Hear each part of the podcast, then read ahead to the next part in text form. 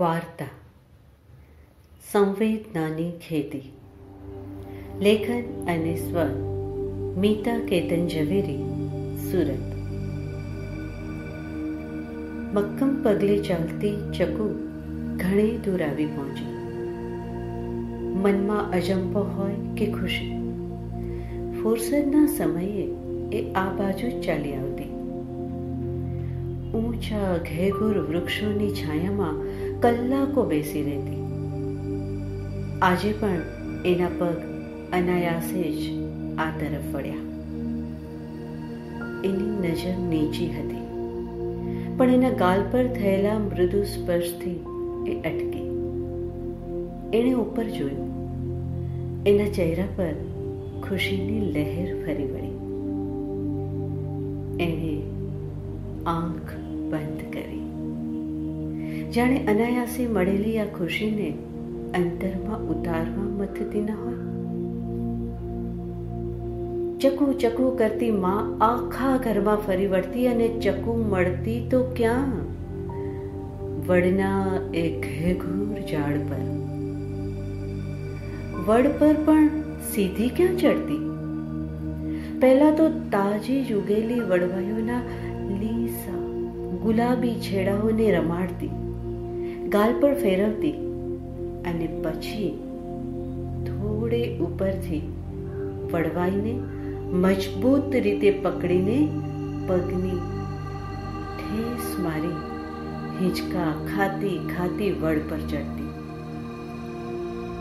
આમ તેમ દોડા દોડી કરતી ખિસકોલી સાથે ગમ્મત કરતી. વડના લાલ લાલ ટેટા અને મરચા ખાતી રંગ બદલતા કાંચીડા દેખાતા જ એ સાચવીને ઉપર કે નીચેની ડાળ પર સરકી જતી. કાબર ચકલી, કાગડા અને કોયલના વિવિધ અવાજો વચ્ચે પસાર થતો હતો એ સમય. આટલું યાદ આવતા તો એના ચહેરા પર બાળ સહજ, સૌમ્ય ભાવો ઉપસી આવ્યા. હવાની એક મીઠી લહેર એની લટને ઉડાવી ચાલી નીચે પડી સૂકા થઈ ગયેલા પાંદડા ખખડ્યા. એ ફરી વર્તમાનમાં આવી આ જ વડ નીચે બેસવાનું નક્કી કર્યું.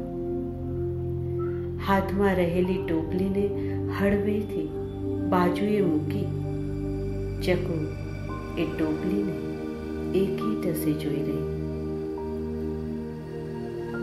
નાની હતી ત્યારે ઘરમાં અનેક વખત ચકલીએ માળો બનાવેલો.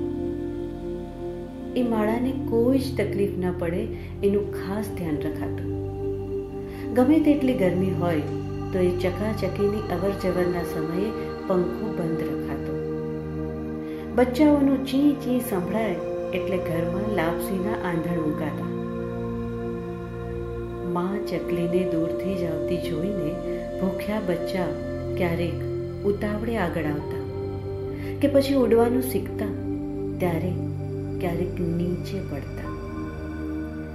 આ બચ્ચાઓને સંભાળીને ફરી માળામાં મુકાતા. ક્યારેક ઊંચેથી પડવાની ચોટ ગોઝારી નીવડતી. આ સમયે ઘરમાં ગમગીની છવાઈ જતી. ભારે હૈયે એ નવજાતની દફન વિધિ ઘર આંગણે બગીચામાં જ થતી.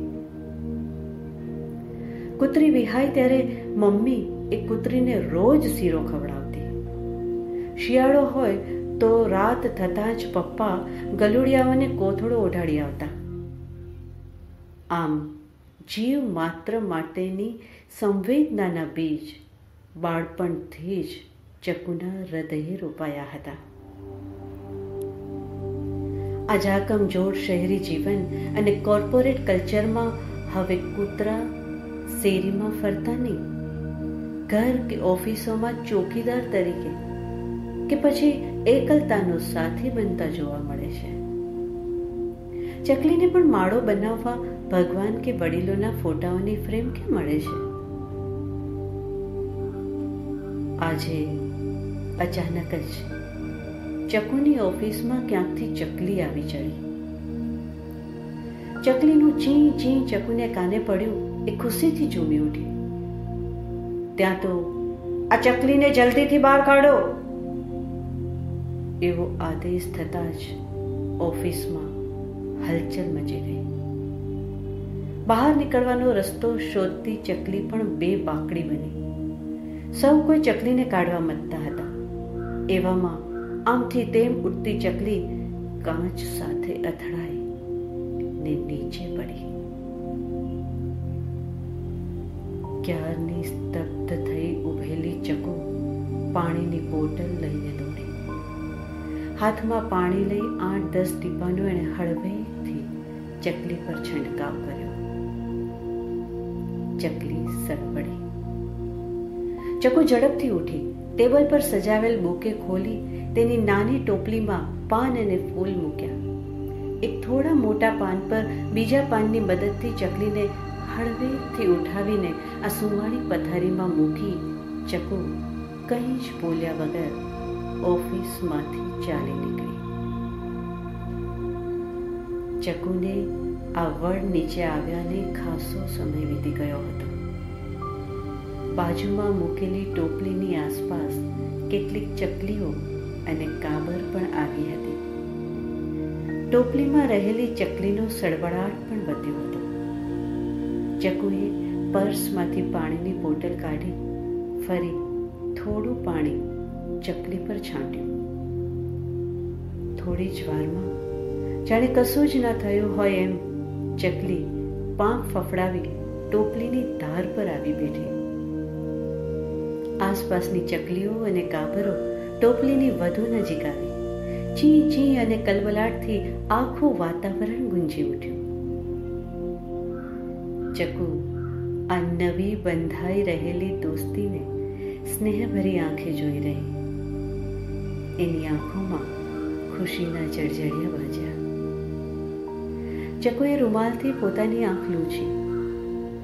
પંખીઓની ટોળીમાં ભળી ગયેલી પોતે લાવેલ ચકલીને શોધવાનો વ્યર્થ પ્રયાસ કર્યા વગર ચકુ ખાલી ટોપલીને જોતી. પોતાના હૃદયમાં સચવાયેલ સંવેદનાના બીજને અંકુરિત થયેલા અનુભવી જીવનના પરમ સંતોષને પામી રહી.